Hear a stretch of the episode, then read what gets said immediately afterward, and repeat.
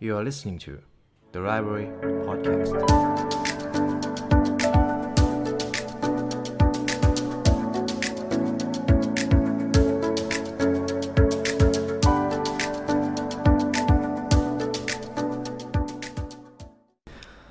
สวัสดีคุณผู้ฟังกันอีกครั้งนะครับผมยินดีต้อนรับเข้าสู่ The Library Podcast ใน episode นี้เรามาต่อกับหนังสือ Principles ของคุณเรย์ ดาลิโอ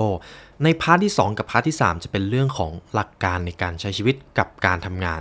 หัวข้อแรกครับ embrace reality and deal with it สำหรับเรย์ ดาลิโอแล้วการค้นพบสิ่งเหล่านี้มันทำให้เขามองเห็นว่า การจะประสบความสำเร็จได้ เป็นเพียงเรื่องของการทำงาน ซึ่งคุณเรย์เขาได้แบ่งมาเป็น 5 ขั้นตอนด้วยกันครับ ถ้าคุณผู้ฟังได้หยิบสมุดกับปากกามาผม แนะนำให้ลองจดเข้าไปดู แล้วเราจะได้ทบทวนในสิ่งที่คุณเรย์เขาได้แนะนำมาครับ ข้อที่ 1 ตั้งเป้าหมายให้ชัดเจน set your goals ขั้นแรกเลยคือ ต้องรู้เป้าหมายของเราเองก่อนครับ แล้วไล่ตามเป้าหมายเหล่านั้นไป อย่างที่ผมได้เคยพูดไว้ในหลาย ๆ คลิปผมจะให้คุณผู้ฟังได้มัก ทบทวนเสมอว่าเป้าหมายที่เรากำลังไล่ล่าอยู่ เป้าหมายที่เรากำลังดึงดูดอยู่ตอนนี้ เป็นสิ่งที่เราต้องการจริง ๆ หรือเปล่า ผมมักจะให้คุณผู้ฟังได้คิดเรื่องนี้อยู่เสมอ เพราะหลายครั้งเราไปประสบความสำเร็จบนความฝันของคนอื่น สุดท้ายแล้วพลังงานเวลาที่เสียไป กลับกลายเป็นว่าเราเสียให้คนอื่นครับ ในความเป็นจริงขณะที่เราสามารถ แทบจะมีทุกสิ่งที่เราต้องการได้ แต่เราก็ไม่สามารถมีทุกสิ่งที่เราต้องการได้จริง ๆ ดังนั้นเราต้องตัดสินใจเกี่ยวกับลำดับความสำคัญของสิ่งที่อยากได้ครับ หรือ prioritize ซึ่งนั่นแปลว่าสิ่งที่ดีที่สุดสำหรับคนย่อมขึ้นอยู่กับ passion สิ่งที่เราหลงไหล พละกำลังหรือจุดแข็งของคุณรวมไปถึงจุดอ่อนของคุณด้วยเช่นกัน คุณเรย์เขาจึงบอกว่าคุณต้องเข้าใจตัวคุณอย่างจริงจังอย่างท่องแท้ และเข้าใจถึงวิธีการที่จะแมทช์ เป้าหมายที่เหมาะสม เข้ากับไลฟ์สไตล์ที่เราต้องการ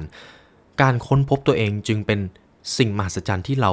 จะค้นหาได้อย่างหนึ่งในชีวิตครับ หรือที่จะให้เข้ากับสิ่งที่คุณอยากจะให้ชีวิตของคุณดำเนินไป การค้นหาตัวเองจะทำให้คุณได้คำตอบนั้น ขั้นตอนที่ 2 ระบุปัญหาครับ set problems ขั้นที่ 2 คือการเผชิญหน้ากับปัญหาที่จะเข้ามาขวางทางสู่เป้าหมายของพวกเราอยู่เสมอ ไม่ว่าคุณผู้ฟังจะมี เป้าหมายอะไร อุปสรรคจะมาเป็นบทเรียนเพื่อทดสอบเราเสมอครับ ซึ่งแน่นอนว่าปัญหาส่วนใหญ่มันเจ็บปวด มันรู้สึกอึดอัด และเพื่อที่เราจะพัฒนาให้มากขึ้นไป เราจำเป็นต้อง identify ปัญหาเหล่านี้ แต่อย่าไปยอมให้กับปัญหาเหล่านั้นครับ ขั้นตอนที่ 3 หาต้นตอของปัญหา diagnosis ขั้นที่ 3 นี้คือการตรวจสอบเพื่อทำความเข้าใจลักษณะของปัญหาครับ ไม่ว่าจะมีปัญหาอะไร ถ้าเรารู้ถึงต้นตอของมันรู้ถึงที่มาที่ไปของมันได้ เรย์เขาบอกว่ามันเป็นการที่จะทำให้เราสามารถแก้ปัญหานั้นได้ง่ายขึ้น และมันจะทำให้เราสร้างการรับรู้ต่อเพื่อให้รู้ถึงสาเหตุที่แท้จริงครับ ในหลาย ๆ ครั้งเรามาจะพบว่าจุดอ่อนของตัวเราเอง หรือจุดอ่อนของบุตรคนอื่นที่มาของปัญหาที่มันเกิดขึ้นเนี่ย เมื่อเรารู้จุดอ่อนของพวกเขาแล้ว เราจะมีโอกาสได้พิจารณาโอกาส หรือความเป็นไปได้ในการแก้ปัญหาครับ เรย์เขาจึงบอกว่า จงจำเอาไว้เสมอว่า บนหนทางแห่งการวิวัฒนาการนั้น พวกเราจะต้องเรียนรู้และแก้ไขสิ่งผิดพลาดที่เราทำได้ไม่ดีเหล่านั้นเสมอ ไม่ว่ามันจะเป็นเรื่องเกี่ยวกับอะไร เราต้องค้นหามันและหาทางไปต่อให้ได้ ขั้นที่ 4 วางแผนการแก้ปัญหาดีไซน์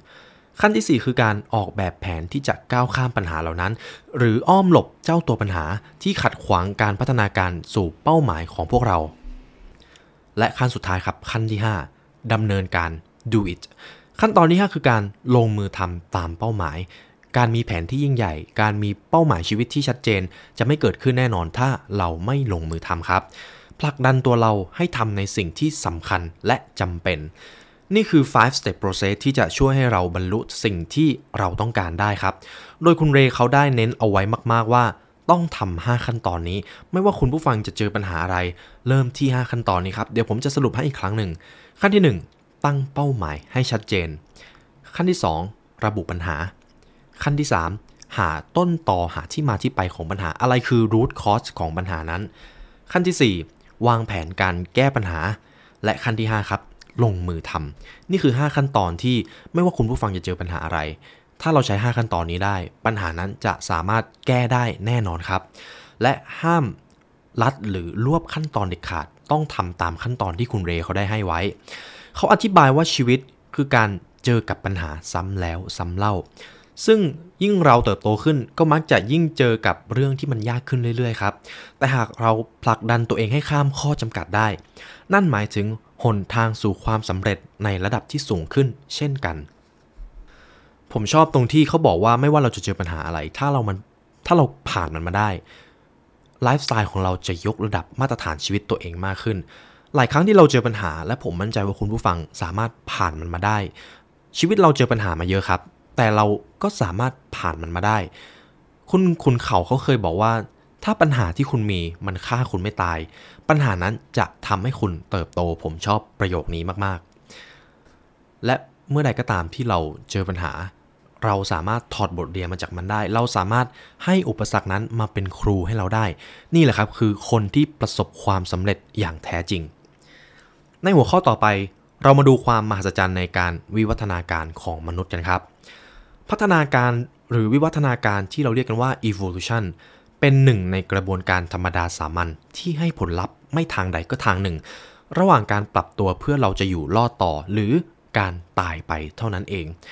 เมื่อมีการที่จำเป็นที่จะต้องวิวัฒนาการ โลกก็จะแบ่งออกเป็น 2 ประเภทก็คือ รอดกับตายครับ ยิ่งเราผ่านกระบวนการเหล่านี้มามากเท่าไหร่ เราก็จะยิ่งเติบโตไปสู่อีกขั้นของความสำเร็จครับ ที่จะยิ่งนำความท้าทายที่ยิ่งใหญ่กว่ามาให้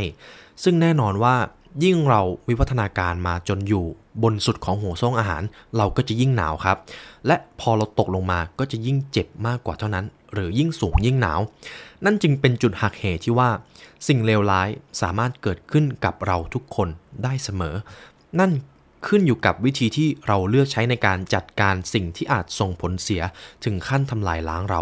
หรือจะช่วยให้เราเกิดการพัฒนาอย่างลึกซึ้ง ก็อยู่ที่ว่าเรามีการปรับตัวได้ดีแค่ไหนครับ แต่สิ่งที่เรดาริโอสังเกตว่าคนที่ทำสิ่งยอดเยี่ยมได้เป็นเวลานาน เขาไม่ใช่นักเพ้อฝัน แต่เป็นนักคิดครับ และเป็นคนยึดถือความจริงมากๆ เขามีสมการที่ว่าความฝันบวกความจริง เพิ่มความตั้งใจเข้าไป คือชีวิตที่ประสบความสำเร็จครับ เรได้เรียนรู้ว่าถ้าคุณต้องการใช้ชีวิตให้ดีที่สุด ให้มีคุณภาพมากที่สุด มันไม่ได้หมายความว่าคุณต้องทำงานหนักที่สุดเพียงอย่างเดียว แต่คุณต้องทำงานอย่างมีประสิทธิภาพด้วยครับ การทำงานอย่างมีประสิทธิภาพจะทำให้ผลของมันดีกว่ากันร้อยเท่าทีเดียว เวลาในการทำงานกับประสิทธิภาพที่เกิดขึ้น มันมักจะไม่สัมพันธ์กัน หลายครั้งยิ่งเราใช้เวลาไปกับงานนั้นมากเท่าไหร่ ประสิทธิภาพที่มันเกิดขึ้น มันยิ่งลดน้อยลง จริงอยู่ครับที่เราอาจจะได้ปริมาณงานมันมากขึ้น แต่คุณภาพของงานมันอาจจะส่วนทางลงไปครับ ซึ่งโดยส่วนตัวแล้วเรดาริโอเชื่อว่า พวกเราจะเริ่มมีวิวัฒนาการอย่างรวดเร็วด้วยความช่วยเหลือจากเทคโนโลยี ไม่ว่าจะเป็นทางการแพทย์เทคโนโลยีการอำนวยความสะดวกของมนุษย์ ใครๆก็ให้การยอมรับว่าคอมพิวเตอร์หรือเทคโนโลยีสามารถคิดประมวลผลได้ดีกว่าสมองของพวกเรา อีกไม่กี่ร้อยปีนี้ครับเผ่าพันธุ์มนุษย์อาจเข้าสู่จุดที่เราเรียกว่าความรู้ที่ไม่มีที่สิ้นสุดครับ infinity knowledge โดยมีข้อแม้ว่าเราต้องไม่ทำลายพวกเดียวกันเองไปหมดกันก่อน นี่คือสิ่งที่เรดาริโอเขาได้คาดการไว้ ถ้าในอนาคตอันไกลมากๆร้อยปีพันปี ถ้ามนุษย์ยังไม่ฆ่ากันเอง เราจะวิวัฒนาการไปจนถึงขั้นสูงสุดครับ ประวัติศาสตร์ได้แสดงให้เห็นเราว่าทุกสปีชีส์ถ้าไม่สูญพันธุ์ก็จะวิวัฒนาการกลายไปเป็นสายพันธุ์อื่น หรือสปีชีส์อื่น แต่เนื่องจากกรอบเวลาที่เรามองเห็นได้นั้นมันสั้นมากๆครับ มันอาจจะทำให้เราเข้าใจเรื่องนี้ได้ยาก จริง ๆ แล้วมนุษย์นั้นเป็นวิวัฒนาการของ DNA ในรูปแบบใหม่ ที่เกิดขึ้นมาแค่2แสนปีที่แล้วครับ ดังนั้นวันหนึ่งถ้าพวกเราไม่สูญพันธุ์ไป เราก็จำเป็นที่จะต้องวิวัฒนาการไปเป็นอย่างอื่น ที่สูงส่งกว่าเก่งกว่าเอาตัวรอดได้ดีกว่าครับ ทีนี้เรามาพูดถึงเรื่องของความอ่อนแอของเรากันคือ weakness ในชีวิตส่วนตัวของเรดาริโอสิ่งที่เขาอยากจะให้กับคนที่เขารัก คือพลังในการจัดการกับความจริง เพื่อให้ได้สิ่งเหล่านั้นที่เขาต้องการครับ และเพื่อให้คนเหล่านั้นมีพลังที่เข้มแข็ง เรย์บอกว่าเขามักจะปฏิเสธสิ่งที่คนเหล่านั้นอยากได้ครับ แต่เขาไม่ได้ปฏิเสธแล้วหนีไปเลย เวลามีใครมาขอให้เขาทำอะไร เขาจะให้โอกาสที่คนเหล่านั้นได้ดิ้นรนและต่อสู้ด้วยตัวเอง เพื่อที่จะรู้จัก เข้าใจและเสริมสร้างความแข็งแกร่งด้วยตัวเองครับ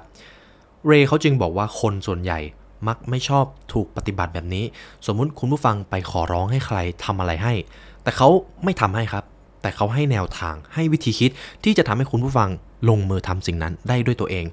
แต่ใจจริงของเราแล้วเราอาจจะไม่ชอบที่ใครมาทำให้เราแบบนี้ เพราะเหมือนเราโดนสั่งสอนอยู่ใช่ไหมครับ เพราะมนุษย์ชอบการถูกตามใจครับ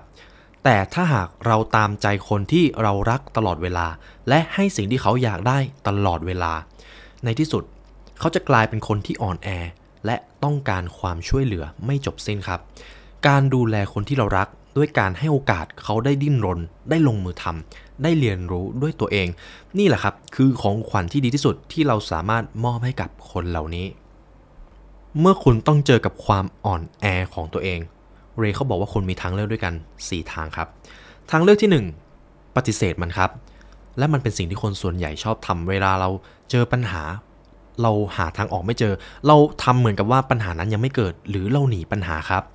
ทางเลือกที่ 2 คุณสามารถยอมรับมันและหาทางบริหารจัดการมันให้กลายเป็นจุดเด่นแทน ซึ่งอาจจะทำได้หรือไม่ได้ขึ้นอยู่กับความสามารถในการเปลี่ยนแปลงของมนุษย์ ข้อที่ 3 ยอมรับมัน และหาทางหลีกเลี่ยง ต่างจากข้อแรกครับ ข้อแรกคือเราเลือกที่จะหลีกเลี่ยงเลย ข้อที่ 3 คือยอมรับว่ามันมีอยู่ แต่ก็ไม่ได้ลงมือทำอะไร และทางเลือกที่ 4 ครับ คุณสามารถเปลี่ยนแปลงเป้าหมายของคุณ เพื่อไม่ให้เกี่ยวข้องกับความอ่อนแอของตัวเองได้ นี่คือ 4 ทางเลือกที่เป็นแนวคิดเวลาเราเจอกับความอ่อนแอของตัวเองครับเรดาริโอเขาบอกว่าสำหรับตัวเขาแล้ว สิ่งที่เขาล้มเหลวมากที่สุดในชีวิต ความล้มเหลวครั้งยิ่งใหญ่เกิดขึ้นในปี 1982 เป็นปีที่เขาได้ทุ่มสุดตัวเพื่อรองรับสภาวะเศรษฐกิจถดถอยของโลกที่มันไม่เกิดขึ้นจริงครับ คุณผู้ฟังลองคิดดูว่า ถ้าเราคิดว่าอีกประมาณปีหน้าเศรษฐกิจจะถดถอยจนถึงจุดต่ำสุด เราก็จะมีวิธีเตรียมตัวในแบบของเราใช่ไหมครับ แต่ถ้าเศรษฐกิจไม่ไม่ได้ตกไปถึงจุดนั้น แถมยังพุ่งขึ้นอีก สถานการณ์มันเปลี่ยนจากหน้ามือเป็นหลังมือ การเตรียมตัวของเราสูญเปล่า และเราอาจจะเสียโอกาสอะไรหลายอย่างไปมาก ซึ่งเรดาริโอบอกว่า นี่คือสิ่งที่เขารู้สึกว่าเขาทำผิดพลาดที่สุด เรย์จำเป็นที่จะต้องปลดพนักงานทุกคนออกทั้งหมดครับ เหลือเพียงตัวเขาเองในบริษัท และนั่นคือความเจ็บปวดอย่างยิ่งเมื่อคุณทำพลาด และพลาดแบบที่ทุกคนได้รับผลกระทบโดยทั่วกันครับ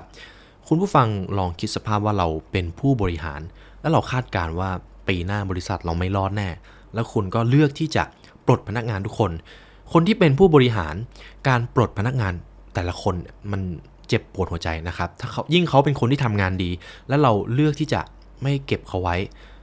สำหรับความเป็นมนุษย์แล้วมันค่อนข้างบีบหัวใจพอสมควรครับ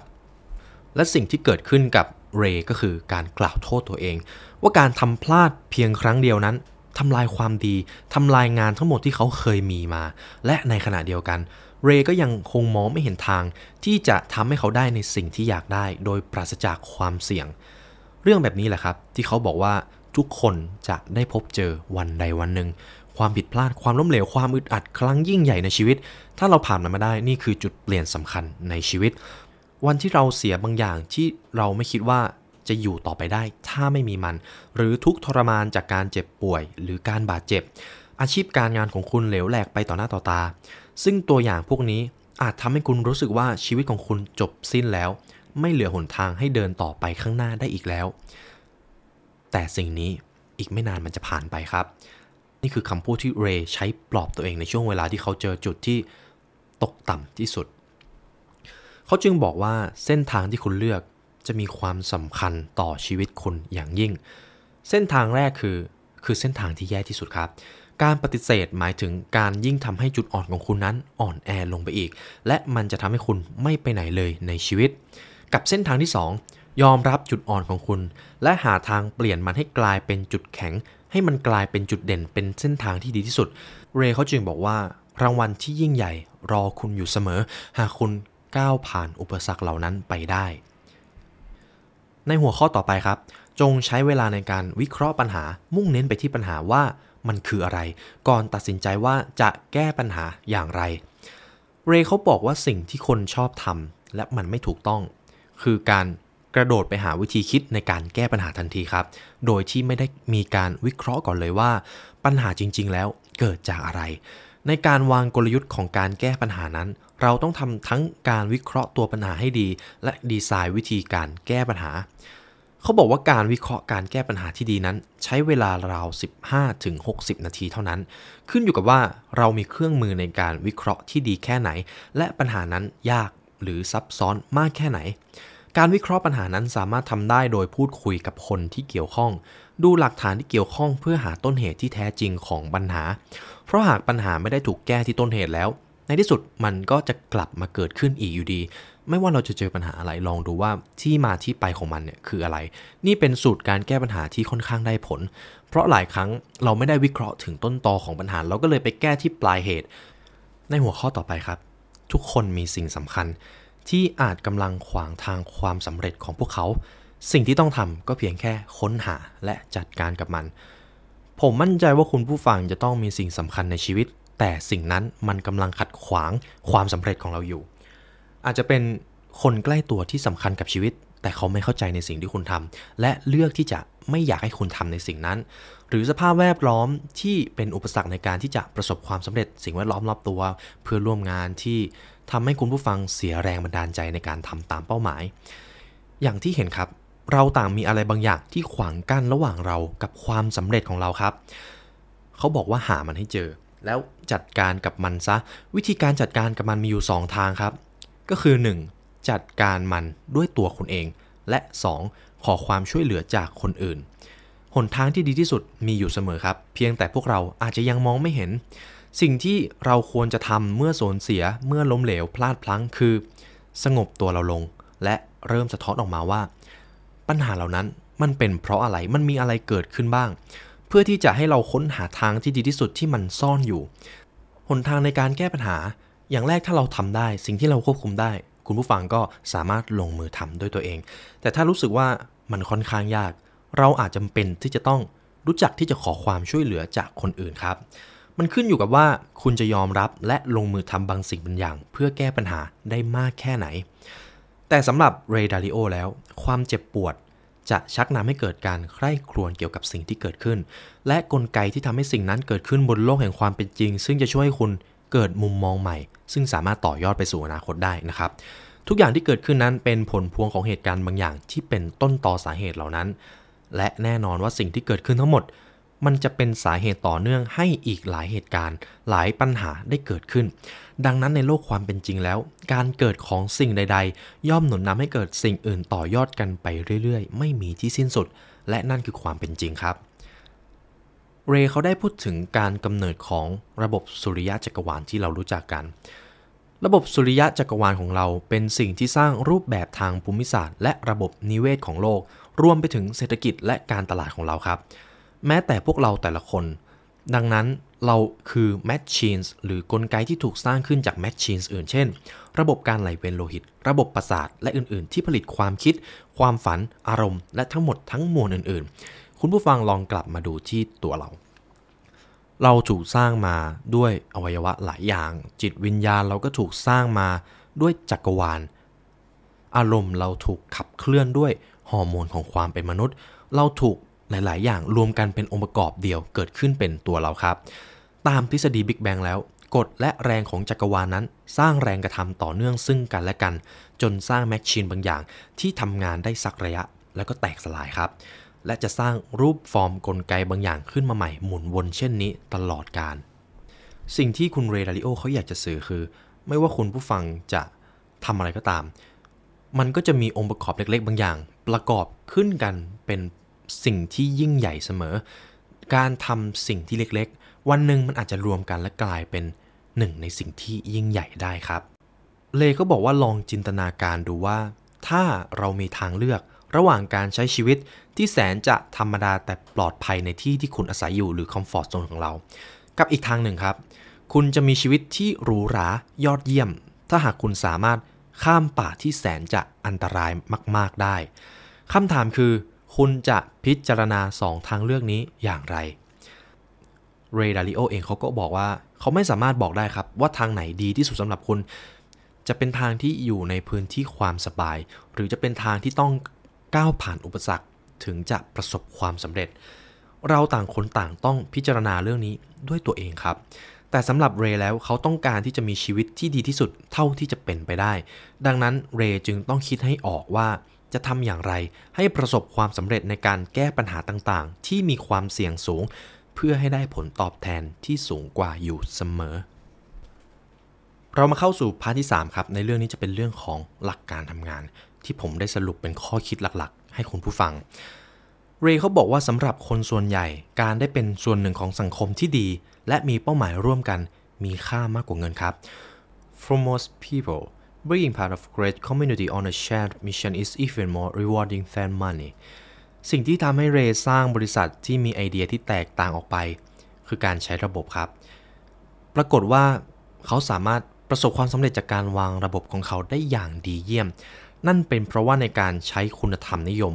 เราจะได้เห็นสิ่งที่ดีที่สุดจากทุกคนในขณะที่เปิดกว้างต่อการมีความคิดอย่างอิสระ และประกอบไปด้วยกระบวนการที่มีประสิทธิภาพสำหรับการทำงานร่วมกัน ผ่านความเห็นต่าง เพื่อให้ได้สิ่งที่ดีที่สุดออกมา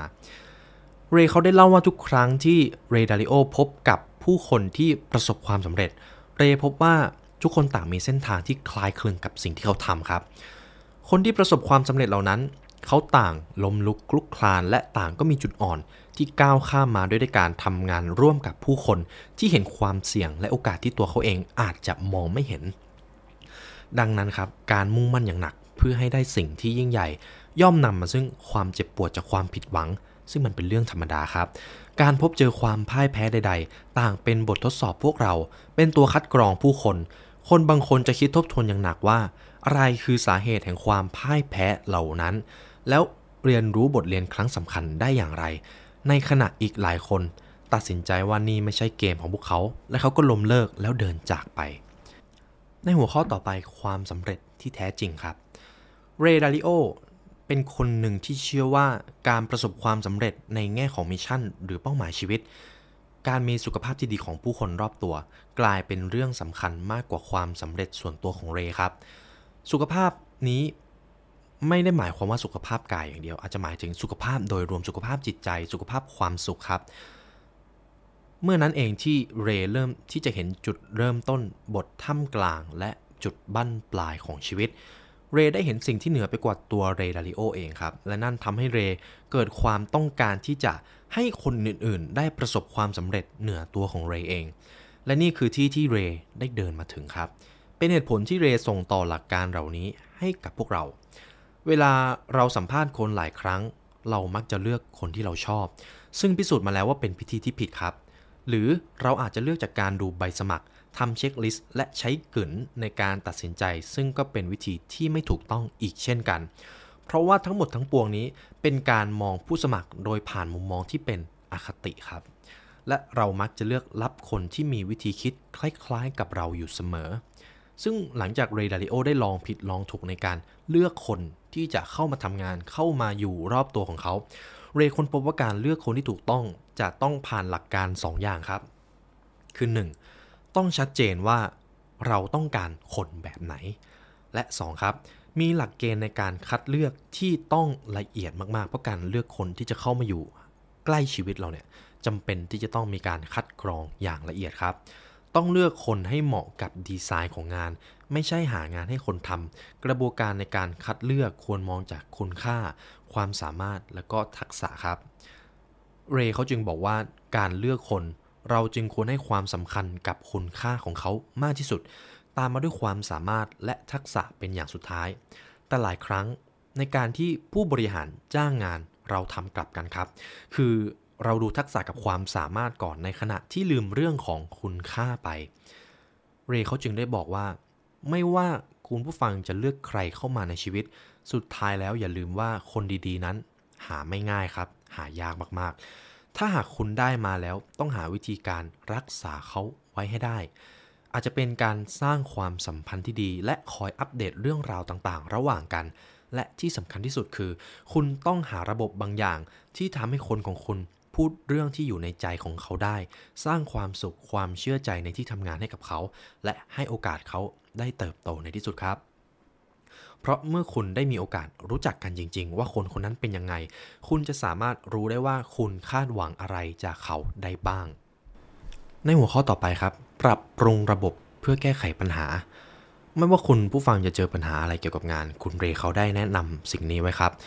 เมื่อคุณพบปัญหา สิ่งแรกที่ต้องคิดคือ การหาต้นตอที่แท้จริงของปัญหา เรเขาพูดเรื่องนี้ไว้บ่อยมากๆ เพราะถ้าเราสามารถหาต้นตอของมันเจอ ปัญหานั้นจะไม่เกิดขึ้นอีกครับ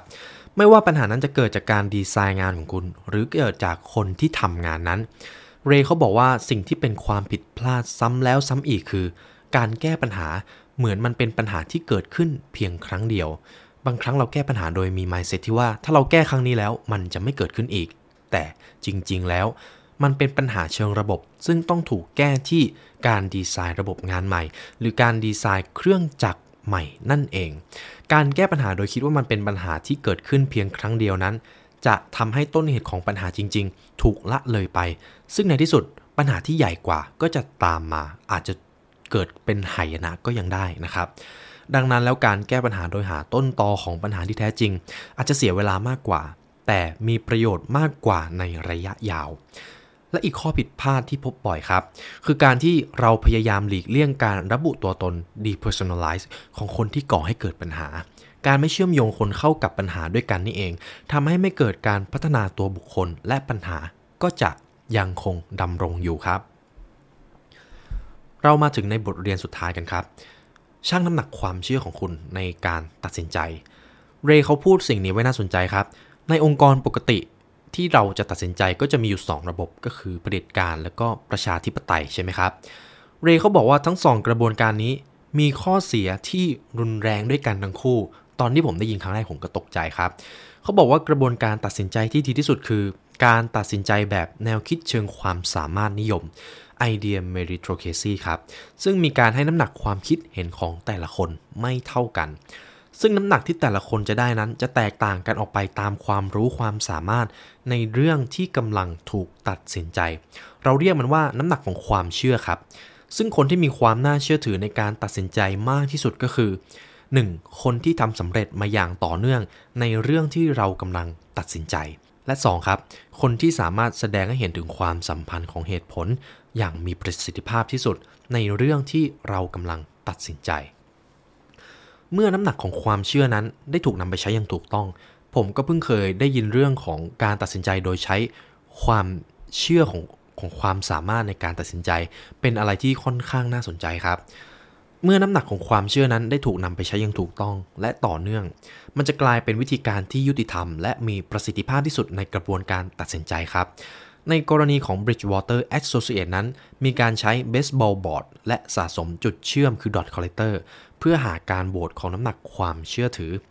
แต่ประเด็นสำคัญไม่ได้อยู่ที่เทคโนโลยีในการใช้ในการตัดสินใจครับ ประเด็นสำคัญคือถ้าคุณเข้าใจ concept ของมัน คุณจะสามารถมองเห็นตัวเองและทีมของคุณในกระบวนการตัดสินใจ ว่าใครที่เหมาะสม และใครควรให้น้ำหนักกับความคิดเห็นของคนคนนั้นมากที่สุด ถ้าหากคุณใช้วิธีคิดแบบนี้ในการตัดสินใจ ขององค์กร คุณจะสามารถตัดสินใจได้เป็นระบบมากขึ้น และผลลัพธ์ของมันจะดีขึ้นมากอย่างแน่นอน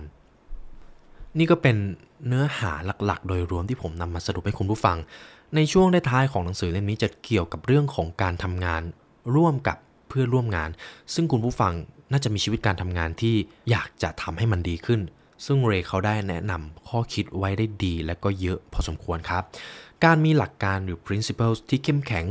จะสามารถทำให้คุณตัดสินใจเรื่องต่างๆ ในการทำงานได้ดียิ่งขึ้น แม้ว่าจะอยู่ในเวลาที่ยุ่งเหยิงหรือวุ่นวาย สิ่งสำคัญคือการยึดมั่นในความจริงและความโปร่งใสครับ ให้ความสำคัญในเรื่องความสัมพันธ์ระหว่างบุคคล คุณคือคนดีไซน์เครื่องจักร คุณคือคนดีไซน์ระบบ ทุกอย่างขึ้นอยู่กับคุณว่าคุณอยากให้มันออกมาเป็นยังไง และท้ายที่สุดครับ คุณจะมีความสุขกับมันหรือเปล่า อยู่ที่ว่า คุณสร้างสิ่งที่เป็นสิ่งแวดล้อมรอบชีวิตของคุณได้ดีแค่ไหน นี่ก็เป็นเนื้อหาของ principles ของคุณเรย์ ดาลิโอที่ผมนำมาเป็นพอดแคสต์ให้คุณผู้ฟังใน episode นี้ หนังสือเล่มนี้ยาวพอสมควรผมเลยจำเป็นที่จะต้องแบ่งออกมาเป็น 2 part ครับ และผมมั่นใจว่าคุณผู้ฟัง ได้ข้อคิดได้บทเรียนของคุณเรย์ ดาลิโอไปต่อยอดในการใช้ชีวิต การทำงาน การสร้างทัศนคติที่ดีเพื่อที่จะต่อยอดสู่การพัฒนาตัวเองในที่สุดครับ และไว้เรามาเจอกันใน The Library Podcast episode หน้า วันนี้ผมขอลาไปก่อนครับ สวัสดีครับ